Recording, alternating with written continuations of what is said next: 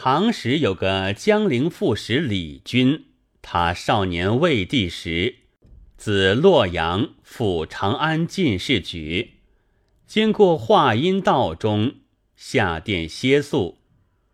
只见先有一个白衣人在殿，虽然浑身不素，却是骨秀神清，风格出众。殿中人甚多。也不把他放在心上。李军是个聪明有才思的人，便瞧呵在眼里道：“此人决然非凡。”就把坐来移近了，把两句话来请问他。只见谈吐如流，百叩百应。李军愈加敬重，与他围炉同饮，款洽备尝。明日一路同行，至昭应，李君道：“小弟目足下臣外高宗，意欲结为兄弟。倘蒙不弃，扶起见教姓名年岁，以便称呼。”白衣人道：“我无姓名，亦无年岁，你以兄称我，以兄礼事我可也。”李君一言。当下结拜为兄，至晚对李君道：“我隐居西岳，偶出游行，甚贺郎君相厚之意。我有事故，明旦先要往城，不得奉陪，如何？”李君道：“邂逅幸与高贤节气，今俱相别。”不时有甚言语指教小弟否？白衣人道：“郎君莫不要知后来是否？”李君再拜恳请道：“若得预知后事，足可驱避，省得在黑暗中行，不生志愿。”白衣人道：“先机不可泄露，吾当兼封三叔与郎君。”日后自有应验。李君道：“所以奉恳，专贵在先知后事。若只待事后有验，要晓得他怎地？”白衣人道：“不如此说。凡人功名富贵，虽自有定数，但无能前知，便可为郎君指引。”若到其间开他，自身用处可以周全郎君富贵。李君见说，欣然请教。白衣人乃取纸笔，在月下不知写些什么，折作三个简，外用三个封封了，拿来交与李君道：“此三封。”郎君一生要紧事体在内，封有次第，内中有密语，直到至极时，方可依次而开。开后自有应验，依着做去，当得便宜。若无急事，慢自开它，一毫无益的。切记切记。李君再拜领受，珍藏切中。次日各相别去。李军到了长安，应过进士举，不得重地。李军父亲在时是松滋令，家世颇饶，只因带了宦囊到京迎求升迁，病死克敌，宦囊一空。李军痛腹沦丧，门户萧条。意欲种地财归，重整门阀，家中多带盘缠，拼筑经师，不种不休。自是才高，倒是举手可得，如十戒之意。怎知命运不对，连应过五六举，只是下地，盘缠多用尽了，欲待归去，无有路费。欲待住下以似再举，没了赁房之资，求容足之地也无。左难右难，没个是处。正在焦急头上，猛然想到，先兄有书，吩咐到有急方开。今日已是穷极无聊，此不为急，还要急到哪里去？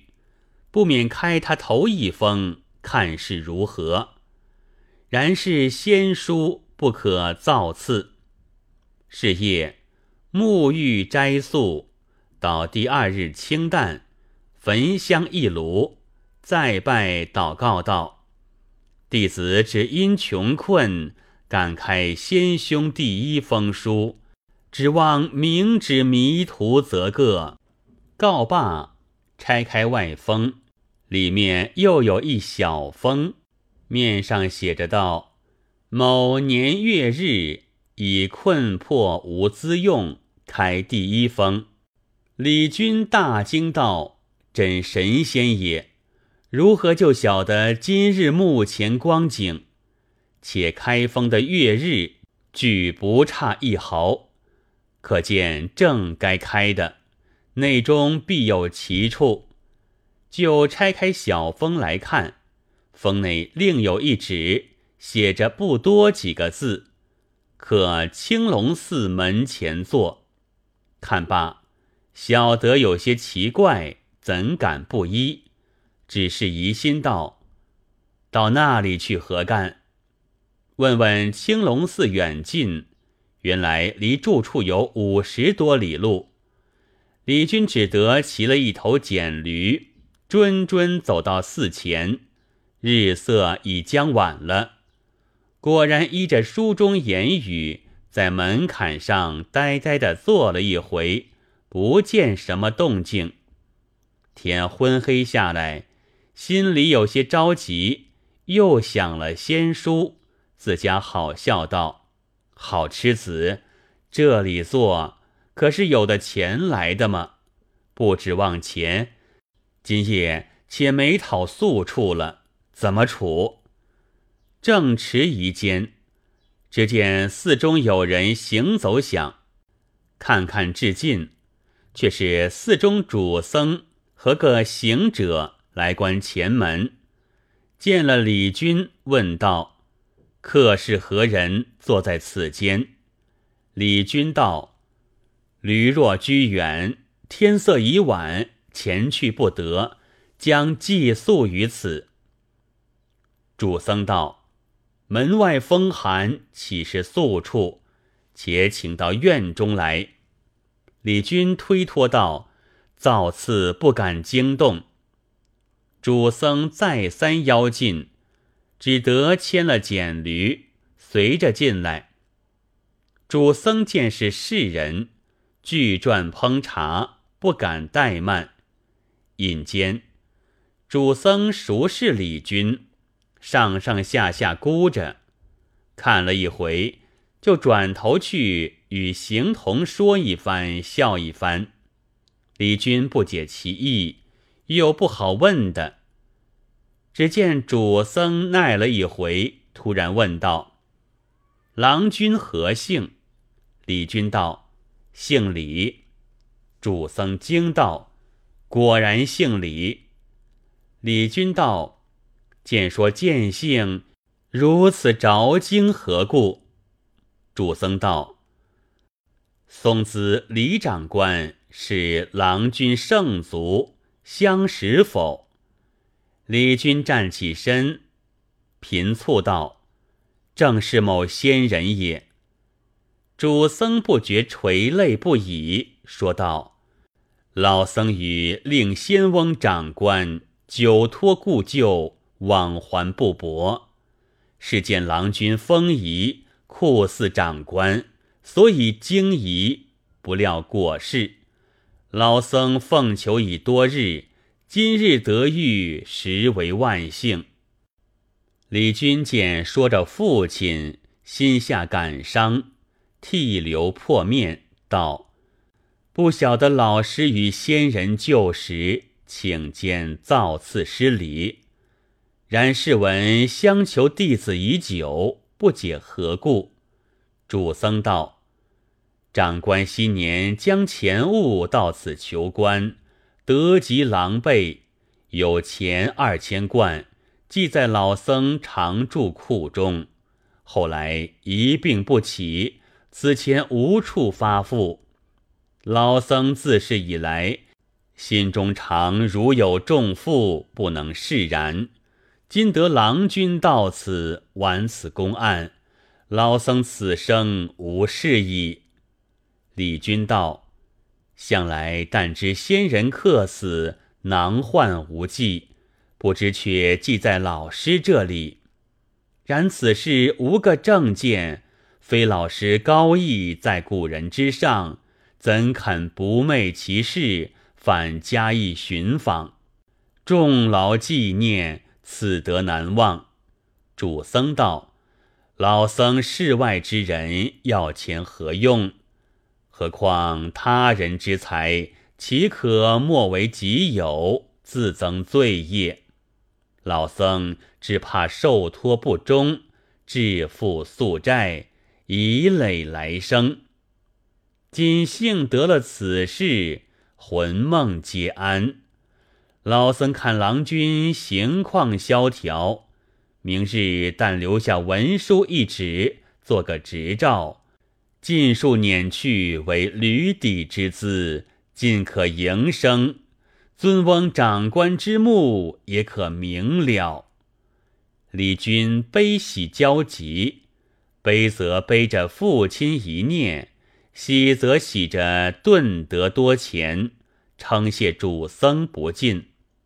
有自念先书之宴如此，真稀有事也。青龙寺主古人图，受托钱财亦不污。贫子衣珠虽故在，若非先觉，可能服。是晚主僧留住安宿，殷勤相待。次日，晋将原抢二千贯发出，交明于李军。李军写个收领文字，遂故罗陀在，珍重而别。李军从此买宅长安，顿成富家。李军一向门阀清贵，只因生计无定，连妻子也不娶得。今长安中，大家见他富盛起来，又是旧家门望，就有媒人来说亲与他。他取下成婚，做久住之计。又应过两次举，只是不第。年纪看看长了，亲戚朋友仆从等多劝他且图一官，以为终身之计。如何被科明骗老了？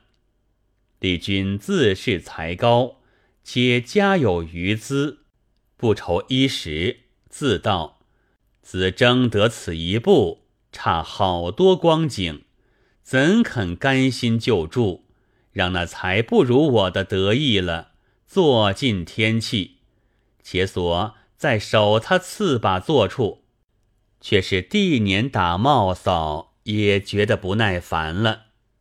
说话的如何叫的打帽扫？看官听说，唐时榜发后，与不第的举子吃解闷酒，浑名打帽扫。此样酒席，可是吃的十来番起的。李军要住住手，又割舍不得，要宽心再等。不但撺掇的人多，自家也觉争气不出了。况且妻子又未免图他一官半职荣贵，耳边日常把些不入机的话来激过，一发不知怎的好，竟自没了主意，含着一筐眼泪道：“一歇了手，终身是个不第举子。”就侥幸官职高贵，也说不响了。踌躇不定几时，猛然想到，我先兄有书道，及时可开。此时虽无非常急事，却是住与不住，是我一生了当的事。关头所差不小，何不开他第二封一看，以为行止？主意定了，又斋戒沐浴。次日清淡，启开外封，只见里面写道：“某年月日，已将罢举，开第二封。”李军大喜道：“原来原该是今日开的。”既然开的不差，里面必有决断，吾终身可定了。忙又开了小封看时，也不多几个字，写着“可惜是秋配行头作”。李军看了道：“这又怎么解？”我只道明明说个还该应举不应举，却又是哑谜。当日青龙寺须有个四僧欠钱，这个西市秋配行头，难道有人欠我极地的债不成？但是先兄说话不曾差了一些，只所依他走去，看是什么缘故，却其实有些好笑，自言自语了一回，只得一言，一直走去。走到那里，自想到，可在哪处坐好？一眼望去，一个去处，但见望字高挑，城头广架，门前对子抢斯文带缀歪题，壁上诗篇，村过客城忙邹下，入门一阵兴山气。岸上远少佳肴，倒作几番吆喝声。面前未来公传，慢说闻香须下马，妄夸知味且停餐。无非行路救机，或是邀人议事。原来是一个大酒店。李军独坐无聊，想到。我且孤一壶吃着坐看，步进店来，店主人见是个世人，便拱道：“楼上有捷径座头，请官人上楼去。”李军上楼坐定，看那楼上的东首近处有间捷径小格子，门儿掩着，像有人在里边坐下的，寂寂默默在里头。李军这副座底下，却是店主人的房。楼板上有个穿眼，眼里偷窥下去是直见的。李军一个在楼上，还未见小二送酒菜上来，独坐着闲不过，听得脚底下房里头滴滴说话，他却在地板眼里张看。只见一个人将要走动身，一个拍着肩叮嘱，听着腊尾两句说道：“叫他家郎君明日平明必要到此相会。若是苦没有钱，即说原是为且要钱的，不要错过，迟一日就无极了。”去的那人道。他还疑心不的确，未肯就来，怎好？李军听的这几句话有些古怪，便想到：先兄之言，莫非应着此间人的尸体吗？急忙奔下楼来，却好与那两个人撞个劈面，乃是店主人与一个陌生人。李军扯住店主人，问道：“你们适才讲的是什么话？”店主人道：“侍郎的郎君有件紧要事干，要一千贯钱来用，托某等寻觅，故此商量寻个头主。”李军道：“一千贯钱不是小事，哪里来这个大财主好借用？”店主道：“不是借用。”说的是诚实，竟要了他这一千贯钱，也还算是相应的。李军再三要问其是背戏，店主人道：“与你何干？何必定要说破？”只见那要去的人立定了脚，看他问的急切，回身来道：“何不把实话对他说？总是那边未见得成。”或者另办的头主，大家商量商量也好。店主人方才附着李军耳朵说道：“是营谋来岁及第的事。”李军正斗着肚子里事，又合着先兄之机，吃了一惊，忙问道：“此事虚实何如？”店主人道：“侍郎郎君现在楼上房内。”怎的不实？李军道：“方才听见你们说话，还是要去寻哪个的事？”店主人道：“有个举人要做此事，约定昨日来成的，只等到晚，竟不见来。不知为凑钱不起，不知为疑心不真，却是郎君原未要钱，只等及地了才交足。”只怕他为无钱不来，故此又要这位做事的朋友去约他。若明日不来，郎君便自去了，只可惜了这好机会。李军道：“好叫两位得知，某也是举人，要钱时某也有，便就等某见一见郎君，做了此事，可使得否？”店主人道：“官人是实话吗？”李军道：“怎么不实？”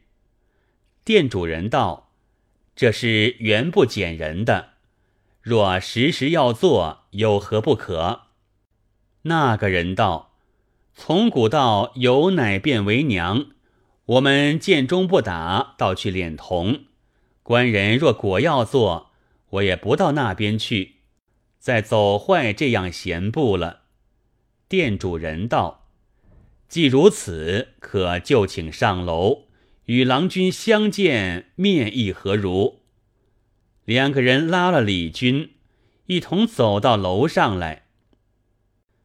那个人走去东首格子里，说了一会儿话，只见一个人夺将出来，看他怎生模样。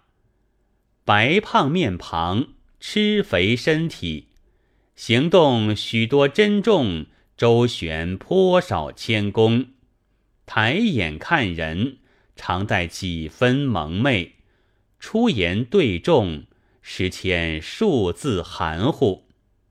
顶着祖父现成家，想这儿孙自在福。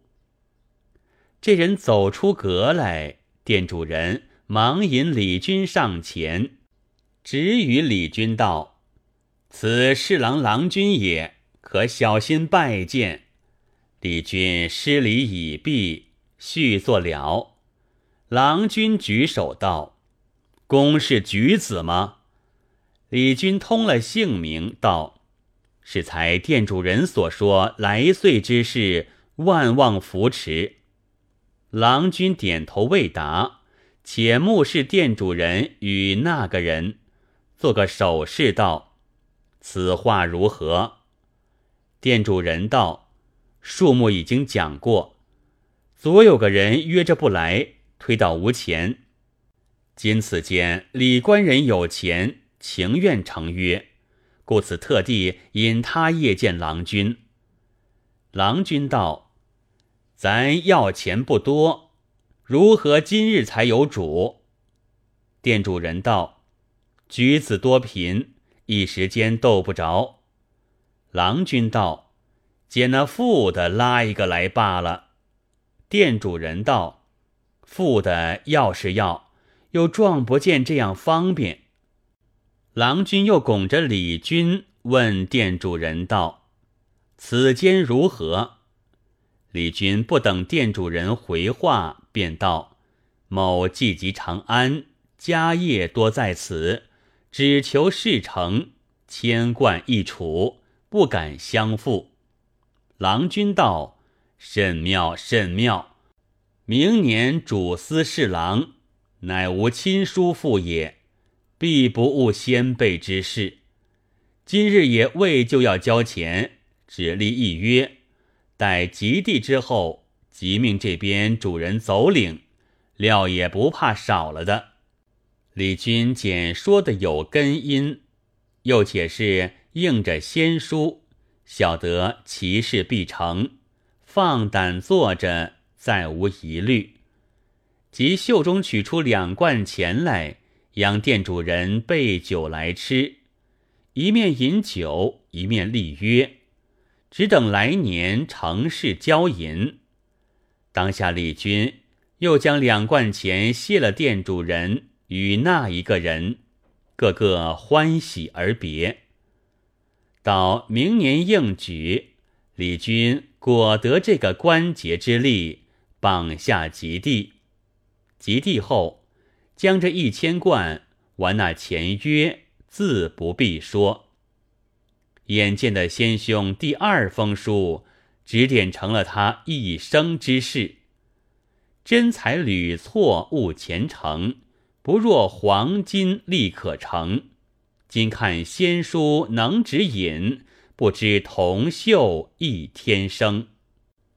李君得地受官，自念富贵功名，皆出先兄秘密受爵之力，思欲会见一面，以谢恩德，又要细问终身之事，差人到了华阴西岳。各处探访，并无一个晓得这白衣人的下落，只得罢了。以后事患得意，并无什么急事可问。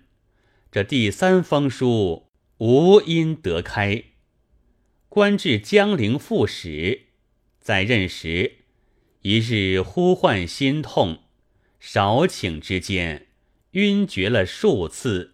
微破特甚，方转念起第三封书来，对妻子道：“今日性命俄请，可谓至极。先兄第三封书可以开看，必然有救法在内了。”自己起床不得，就叫妻子盥洗了，虔诚待开，开了外封。